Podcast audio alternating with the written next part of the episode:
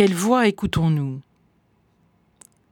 David, maltraité par Saül, pourchassé par ses armées, réfugié au désert d'Engedi, se retient d'un geste fatal et épargne Saül.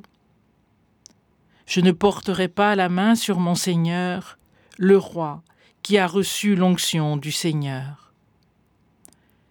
Pour David, attenter à la vie d'un roi Messie, cette ôter de Saül la vie même reçue de Dieu.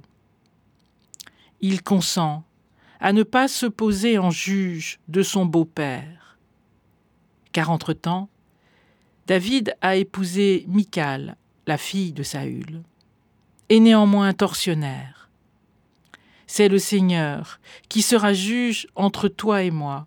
C'est le Seigneur qui me vengera de toi, mais ma main ne te touchera pas. David laisse la place à une autre justice que celle de la loi du talion. Il s'en remet à un autre, à celui-là même dont il a reçu l'Esprit par l'onction. C'est ce que fera aussi Jésus, trahi, humilié, blessé à mort. Père, pardonne-leur. Remettre à Dieu, maître de toute justice, sa propre capacité de juger, voire de pardonner. C'est d'abord déposer l'inextricable, l'incompréhensible.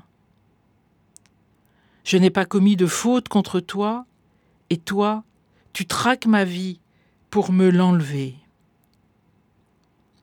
Puis, confier ce qui ne peut relever du possible de l'humain, afin que la trahison, l'injustice, la colère, la blessure insoutenable n'envahissent pas tout du champ de l'existence, de l'imaginaire, des choix à venir.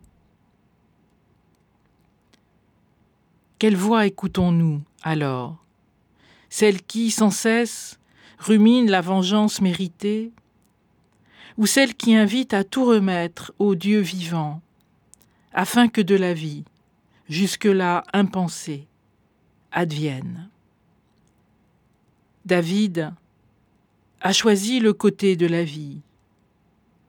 Le Christ nous offrira sa vie pour toujours par son côté transpercé. À nous de nous laisser tourner vers l'avenir, malgré tout,